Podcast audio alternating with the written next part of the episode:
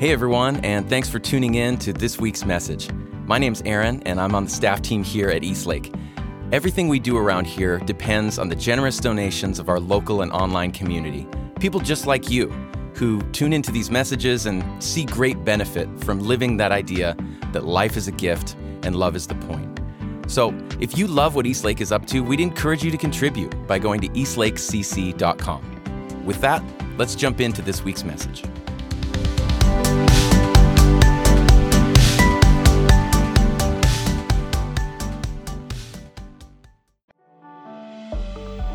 Today, we hear from Kent Dobson as he wraps up our series, The Great Patterns. Please check the description for links to our quarterly Spotify playlist and guided meditation.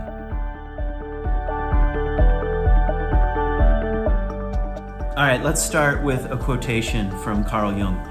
He says, Life, life is a luminous pause. Life is a luminous pause between two great mysteries. Life is a luminous pause between two great mysteries birth and death, which are yet one. Life is a luminous pause between two great mysteries, which are, which are yet one. That's what I want to talk about today. I want to try to bring some language and words and images to the luminous pause between two great mysteries, between birth and death. I want to talk about the life, death, life cycle. I want to talk about death and resurrection. I want to talk about um, death and rebirth.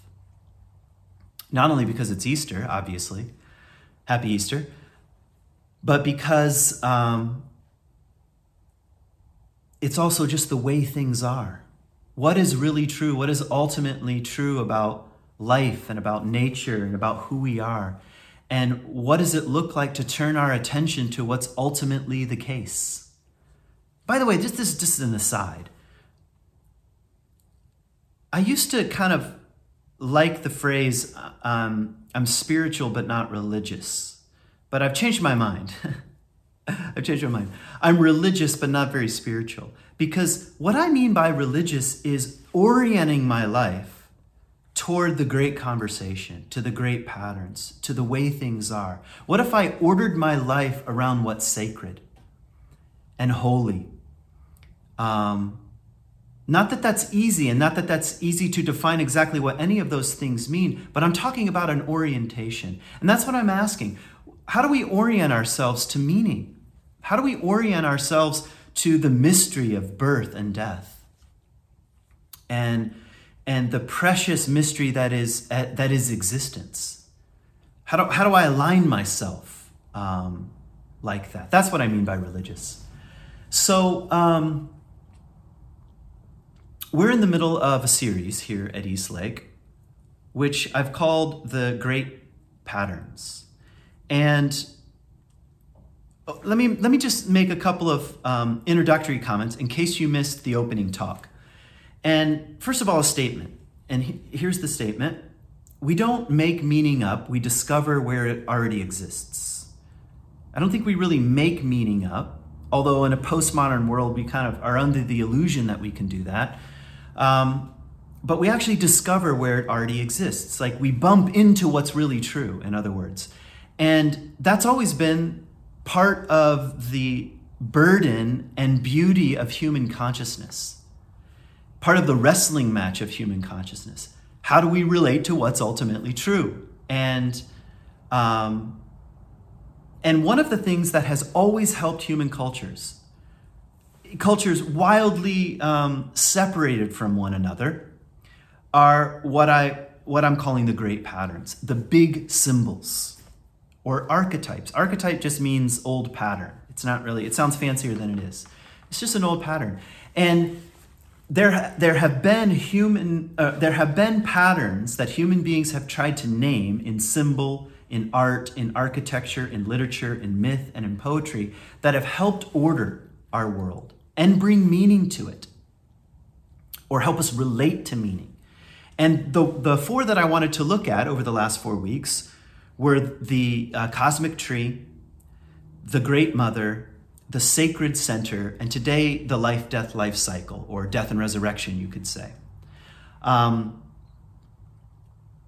and these patterns are true. And, and to align ourselves with the truth, sort of hidden in these ancient images, brings our life meaning. And man, we need meaning today. Uh, we, we, it's an age of a glut of information, as, as I've said before. I like um, David Whyte's poem, This is Not the Age of Information.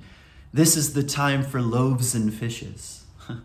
this is not the age of information. We think it is, but we, we need something more substantial, substance, substance that's um, richer and deeper and more and more filling than the news ticker at the bottom of the screen. It's, a, it's an age of loaves and fishes. That's the, that's the image David Whyte uses, where one good word is bread for a thousand. We're hungry for that one good word. And, and what I'd like to say is that the patterns help align us to that, to that one good, good word, and we need reminders of what's ultimately the case in the world.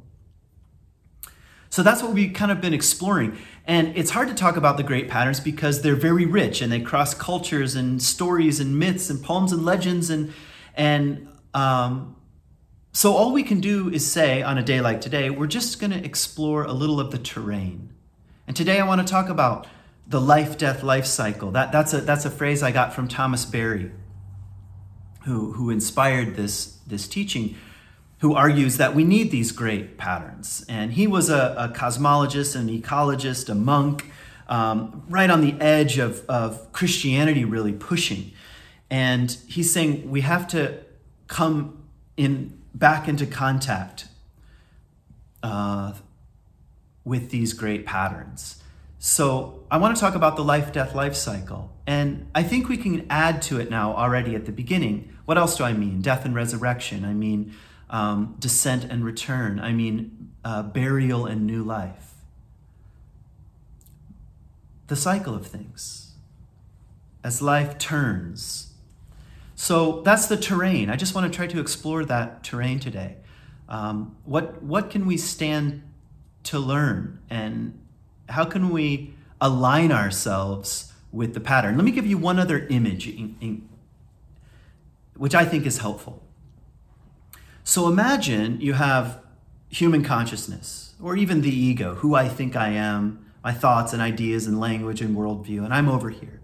And the great other, mystery, the abyss, um, the unknown, God, stands somewhere um, beyond. So I have my experience and I have the great other. Well, how as human beings and our limited consciousness, how do we relate to mystery?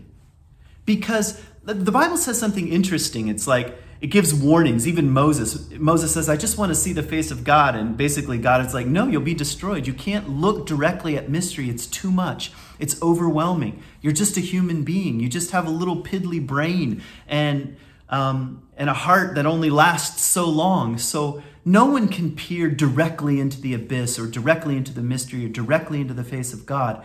But something like a stained glass window is created between the two, between the human world and the world of mystery.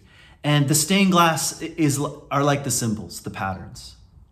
So in the glass, it's like something of the mystery passes through and, and illuminates. Um, a sense of meaning and purpose and shape. And we just get a hint and we get a clue. It's like, oh my God, I'm not alone. And there is mystery and it's being reflect, refracted. I guess that's the right word refracted through the light of the glass. It allows us to gaze at the mystery. And you could even say, maybe the other way around. I don't know. I'm not God. God might say, well, I need the symbols too. How else? Um, I might need the stained glass as well. How else might I communicate just how wildly uh,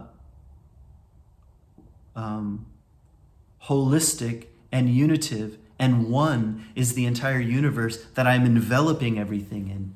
I might need some symbols. so that's the image here.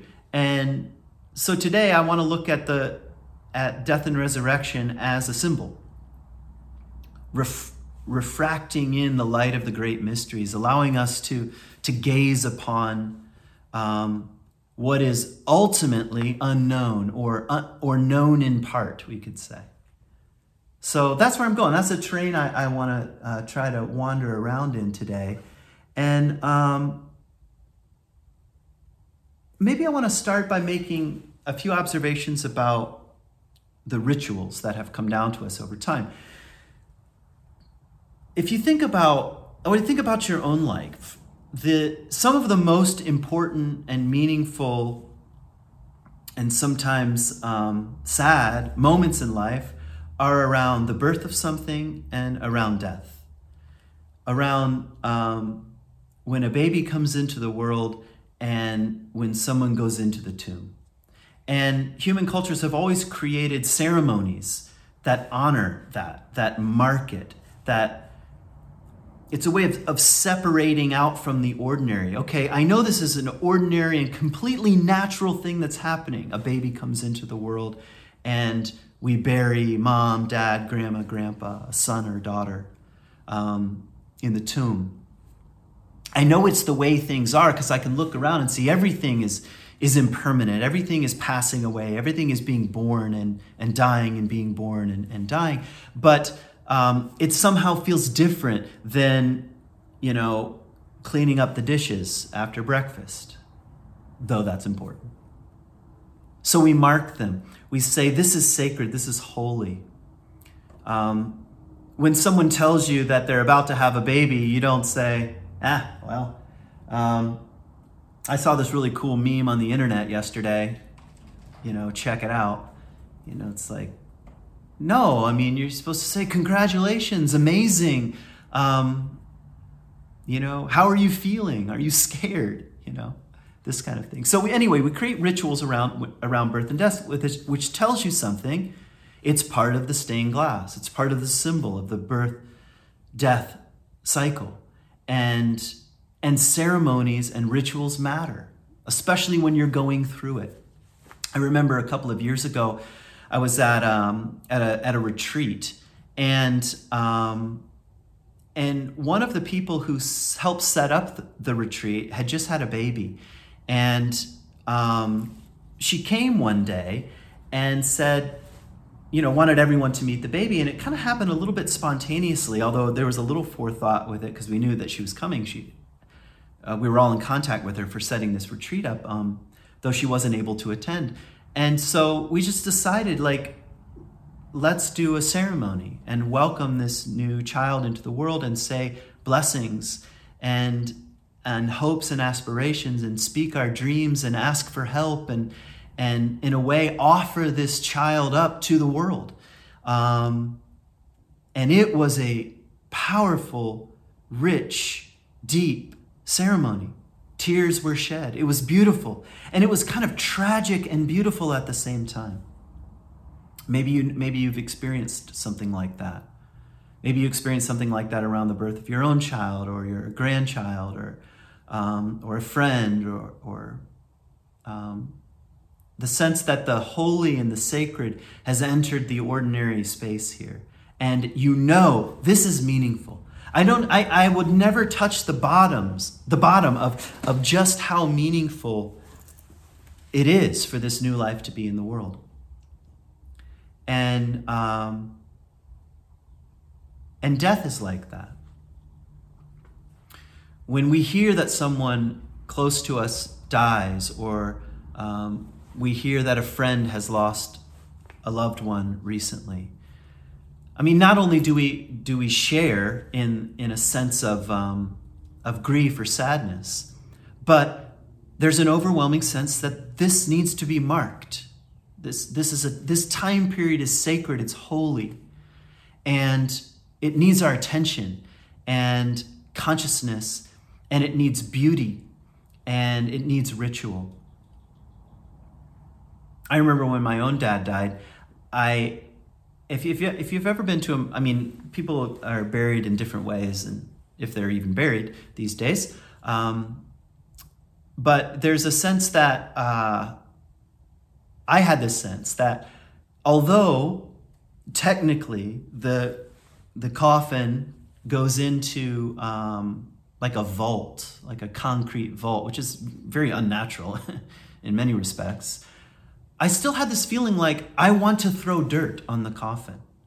From dust you came, to dust you shall return. And, and so, I mean, we asked the, the, um, the funeral people, whatever they're called, undertakers, to provide this. They said, no problem. So they, they brought a little bucket of dirt, and uh, we went through a very short ceremony, and it was cold, it was the winter. And we each took turns throwing the, the dirt on the, on the coffin, and it felt tragic and right at the same time. And, and my little nephew, who was very young at the time, um, took such great delight in it. You know, picked up a, a, clump of dirt and just whipped it in there, chucked it in there, and grabbed another one and chucked it in there. And, and it brought the right kind of humor to to the solemnness and the sacredness of the ceremony. And my dad would have loved this. He would have laughed out loud and hard. Just the, the sheer delight in chucking dirt on a coffin. And, and right there, it was like birth, death, birth, death. It was like new life and possibility and meaning and, and potential awaiting the world and the ending of a life. Having lived one's potential and done what one can do in the world for better and for better or worse and, and regrets and all there it is um, and that's to bring sacred something sacred and, and beautiful. Um, yeah we can't help it. And, and even if we even in a in a in a in a world that i guess is growing increasingly less religious in the traditional sense.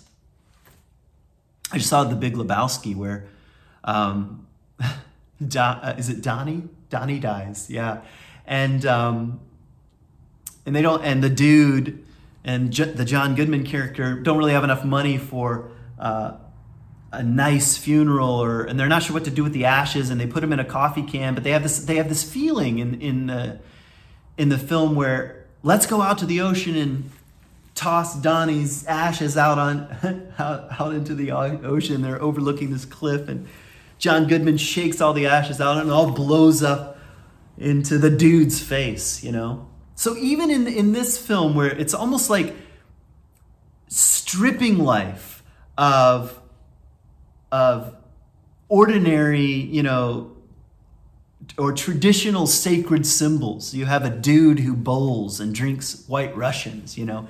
Even in that moment, it's like, no, the preciousness and beauty of a human life deserves um, ritual.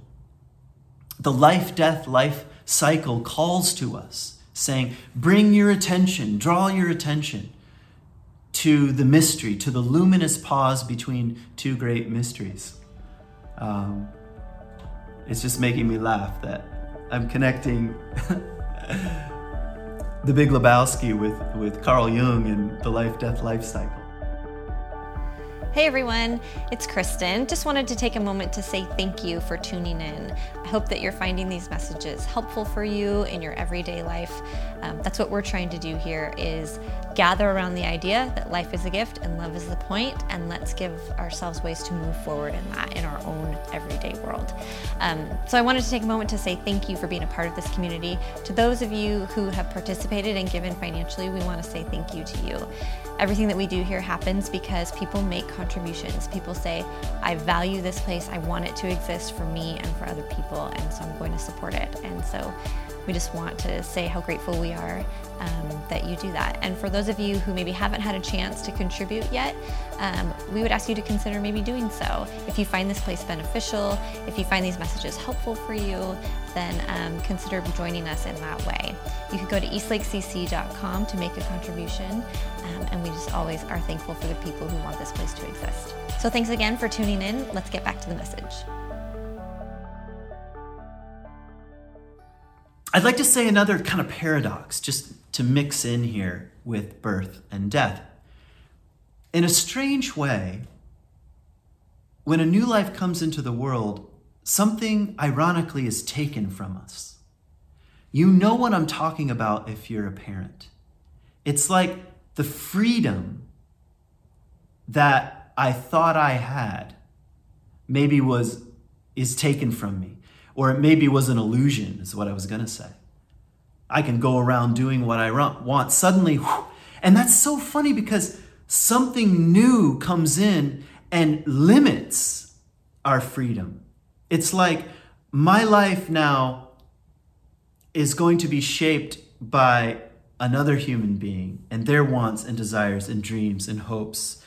And it's going to break my heart. You know, rarely do, do we tell young parents this when they tell us, hey, we're, you know, we've got some news. We're, we're about to have a baby. okay, get ready to have your heart utterly broken. Um, and also experience meaning like you didn't know was possible. So again, birth takes. And in a strange way, death frees. It's very hard for me to describe. And and part of me, I don't know what part, says you shouldn't feel this way. But if I just push past that, when my own father, who, who suffered from a terminal disease from ALS, when he died a few years ago, I also had a sense of freedom. And I don't just mean that he was no longer suffering, because that was present, but it was like, even like every child has with their mother or father, their presence creates a certain kind of field. And suddenly that's not there. It's not there in the same way. It's not like our parents our parents continue to influence us long after they're gone. Everyone knows that. Um, but there was a strange sense of freedom freedom and responsibility like okay your dad's gone. Now what? Now what? Um, what is yours to do in the world? So sometimes this is why it's a luminous pause between two great mysteries. We're not sure what to, to make when birth limits and death frees. And maybe sometimes it's the other way around. And this calls again for a kind of sacred attention. How can I turn toward the, the gifts and mysteries of the life death life cycle, or of death and resurrection, or of something ending and, and something new being born into the world. So that's just a little backdrop here. And for a few minutes, I'd like to talk about the Jesus story. I'd like to talk about death and resurrection and, and, and the peculiarities of this, this story at a particular time in history, in a very specific place. Um, Jesus comes into the world and into a family with not a lot of social status or class or or definitely no power? And how is it that this single life has now formed um, has been shaped into a kind of stained glass where something of the mystery is refracted in the light of the christ symbol and of the christ image? How did this happen? And the short answer is well i i, I don't know. Um, but it's still meaningful. So I want to talk a bit about about death and resurrection and and and how we might allow it to inform and shape our own lives. And I want to back up into kind of a weird spot first, because death and resurrection, and uh, or descent and return, or um, or life, death, life, that kind of thing, is not new to Christianity. It's not like Christianity was the first um, religion to bring forth the idea of death and rebirth. It's not. In fact, it had been around for a very long time. And it was particularly present in Egyptian mythology. So I want to go through kind of real briefly the myth of Osiris.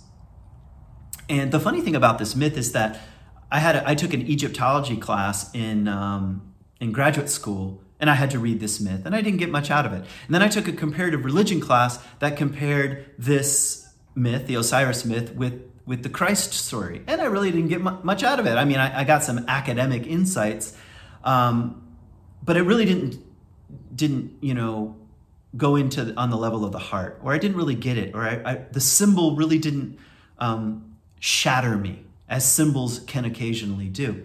Then I heard Jordan Peterson. I don't know if you know who Jordan Peterson is. You know, controversial, very interesting and provocative um, depth psychologist He's got a book, 12 Rules for Life. But before that came out, he just gave a series of lectures.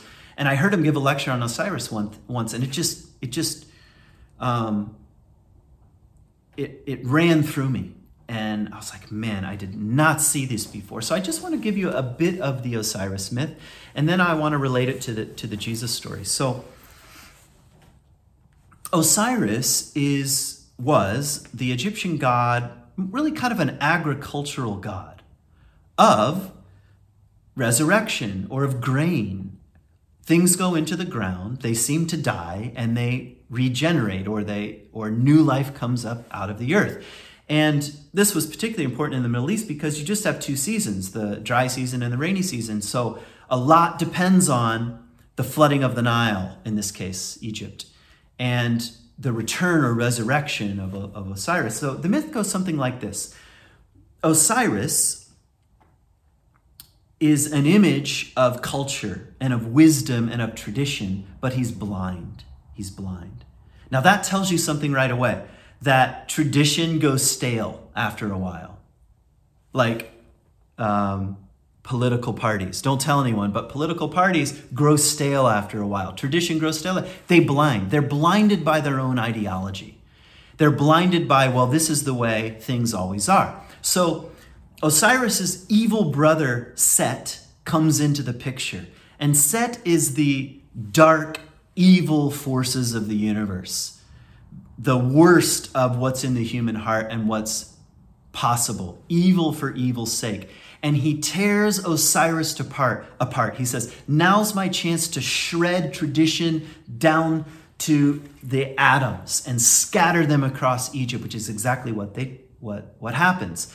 And you see this every once in a while in culture, the darker side that says, just burn everything to the ground. We've seen a bit of that in 2020 all of a sudden set comes out and it's not a matter of how can we fix problems it's that how can we just light the whole thing on fire and hope it burns to the ground? That's that set impulse. So osiris is scattered to the underworld. And um, isis who is osiris's wife gets involved and she realizes that um, evil is going to have the final word if she doesn't descend into the underworld and travel all around Egypt trying to put Osiris back together again. But it doesn't work. She can't find all the pieces. But interestingly enough, she finds a phallus. This is suddenly things got PG here. She finds Osiris's phallus and she mates with the phallus and gives birth to Horus. And Horus is probably something you've recognized before. That's the um, falcon god uh, with the eye, and he can see. That's that's what falcons are known for. Birds of prey. They can see from you know ten thousand feet and you know spot the smallest of things, and and that's what's needed when culture is blind. You need to see, and so Horus, very much like the Jesus story is the new life, it's the new child, it's the Savior. And he comes into the world, and interestingly enough, enough, he doesn't just take his throne like, now I'm in charge. He does fight Set, he fights evil, and I think he's wounded in the process, if I remember correctly, like all great wrestling matches. And Set is defeated and, and banished, but that's not enough. Horus has to go to the underworld and rescue his father and help him see again.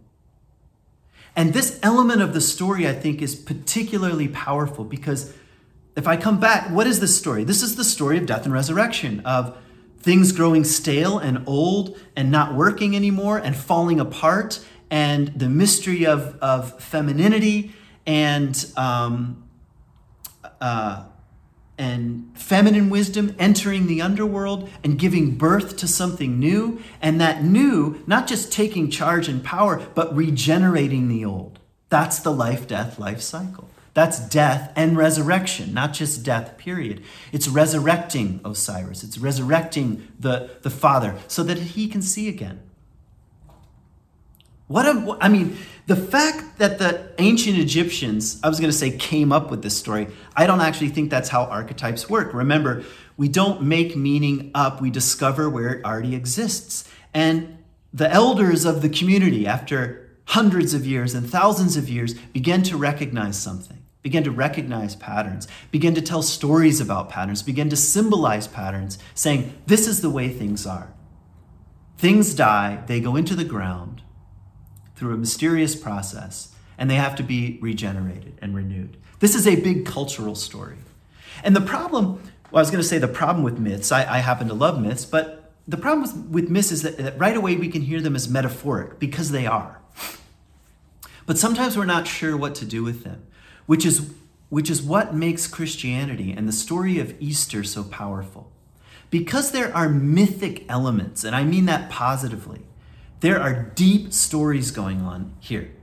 Culture is blind, religion is blind, Rome is blind, and evil comes in and tries to shred everything, tries to kill the Christ figure, and something redemptive resurrects in its place. And the very thing you think will happen, which is we will eliminate um, this child, this new life, this new way of seeing, ends up being a kind of sacrificial gift that people recognize and they're drawn to.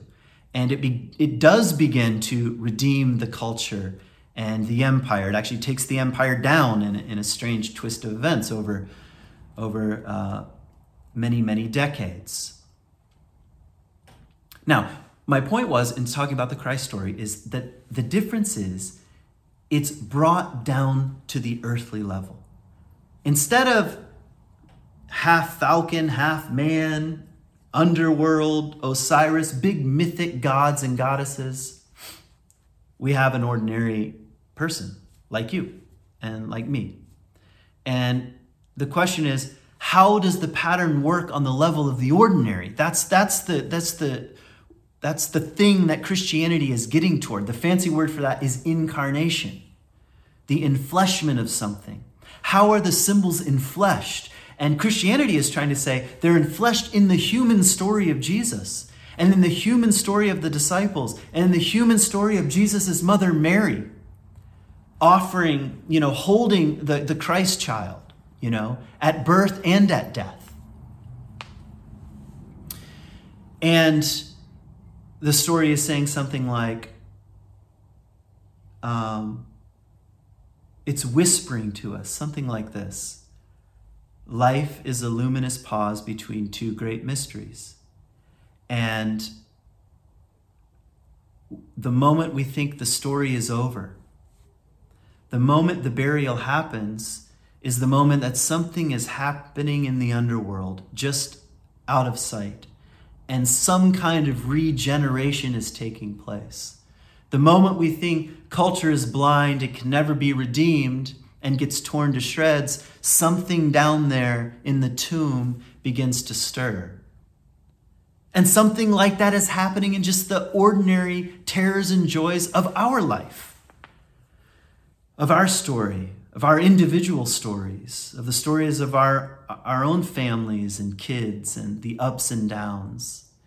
And the pattern is saying that there's meaning here and that a great mystery is at work. And that great mystery is interested in the turning over of things, in bringing new life out from something. Now, you don't have to believe it because sometimes, like Thomas, I love Thomas is my favorite disciple because he doesn't believe. or, or like the thief on the cross. Oh, uh, how, here's this. How's this for a symbol? Jesus stands between one who believes and one doesn't. You know, isn't that what life is like? One part of me believes and one part of me doesn't. So, my point was, believe it or not, when it happens, it happens. When new life happens, it happens. When death happens, it happens. By no choice of our own. This is where I think Western, American, you can do anything, you can be anything, you can manifest. We want to say, wait a minute, I understand that, you know, there's a need for personal responsibility and autonomy, and, and you can make some changes. And also, there are massive limits to that. Anyone who's in a 12 step program will tell you that. Go, go to a 12 step meeting and find out for yourself. There are limits to our will and our power. It's often the thing that is that it's often the thing that needs to go into the tomb. So here's my point. Life is a luminous pause between two great mysteries, birth and death. Let me put it in the Jesus story. Life is a luminous pause between Good Friday and Easter. Life is a luminous pause between Christmas and Easter. There's another way of saying it. And oftentimes we find ourselves in between worlds. Something has ended and something has not yet been born. That's between Good Friday and Easter. And that's where, at least in my experience, we live a lot of our lives in, in, the, in the darkness. There's one scene in, in the Odyssey where Odysseus, in order to go on his journey, has to go into Hades, has to go down, has to descend down into the underworld just to keep going on the journey. And in and amazingly, I think it's in the book of uh, uh, First Peter it says Jesus was killed and descended into Hades, into hell. Same thing, same story. It's that underworld time. It's between Good Friday and Easter. It's the tomb time when things are wrapped up. Think about Jesus' body being wrapped up in linens. Now, this is an image of the cocoon. The cocoon in which the moth is, is residing or the chrysalis in which the butterfly is housed, is a time of dissolving, of dismemberment, of decay, of turning into a kind of soup. Just like Jesus, into the tomb he goes, wrapped up like a mummy, like a cocoon, like a chrysalis, dissolving. Something coming apart. That's what it feels like in that in between time. I've lost something and I don't know what I will regain, if anything. And it feels in between. Like you've probably heard me or others talk about liminal space, in between space. It just means threshold. Left one room, not entered the next. And the life death life cycle, the image, the great pattern, is trying to take us to that doorstep. and to hang out there, to grieve in that space. And sometimes not to grieve, but just to do what we can. All right, something is ended, ended and something is yet to be born. Well, maybe like the women in, in the Jesus story, let's just go down to the tomb and just wrap the body in spices and prepare and clean up. Life is like that. Sometimes we don't know. We know something is ending, we don't know if something is going to be born. All right, let's do what we can. But in that doing what we can, there's a kind of like sacred space that can open up. What is happening? And if you want to take it very personally, here are some personal questions. What in me is dying? What in me is dying? What do I need to let, let go of? What do I need to allow to be dissolved and dismantled by some great hand, by some terrible, terribly loving hand? so as to be reshaped in something else? What circumstances in my life are wrapping me up like, like a mummy, like, like I'm in a chrysalis, like I'm in a cocoon, like I'm in the tomb, and someone has rolled the stone in front of the door? How can I say yes, as terrible as that sounds and feels, yes to what's happening? See, the great pattern is saying you can say yes to this because the story turns over. That's not quite the same thing as saying, like, hang in there, it'll all be better. No. But something may shift. Something new may want to be born in the world. God, on the biggest level, don't you hope that from 2020 and now 2021?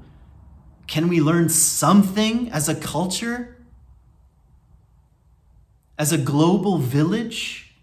For how to treat one another?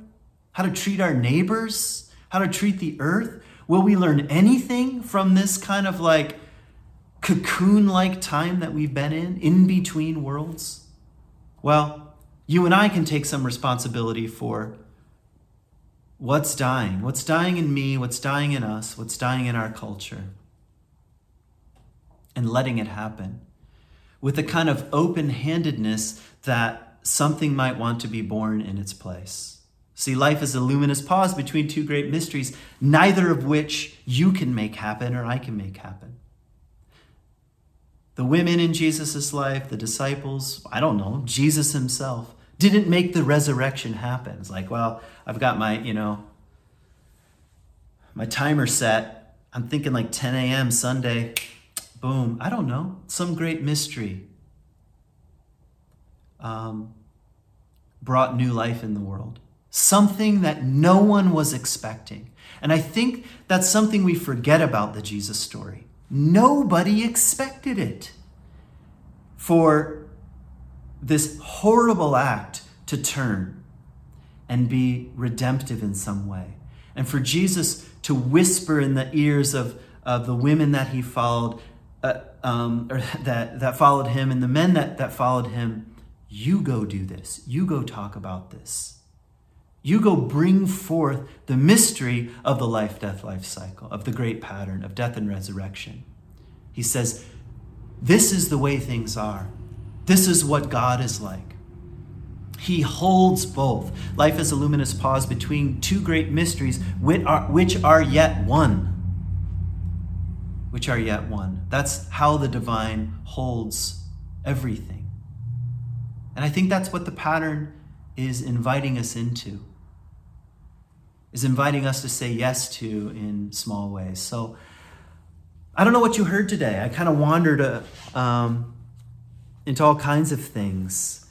And I hope you heard a hint, a guess, a clue, something challenging, something encouraging. Um, I hope you find your own way to turn your attention to what might be happening and how in your own life and how you might be in a time where you're losing something um, and being reshaped by something. How might you say yes? How might you lower your defenses enough um, to let the mystery do its work?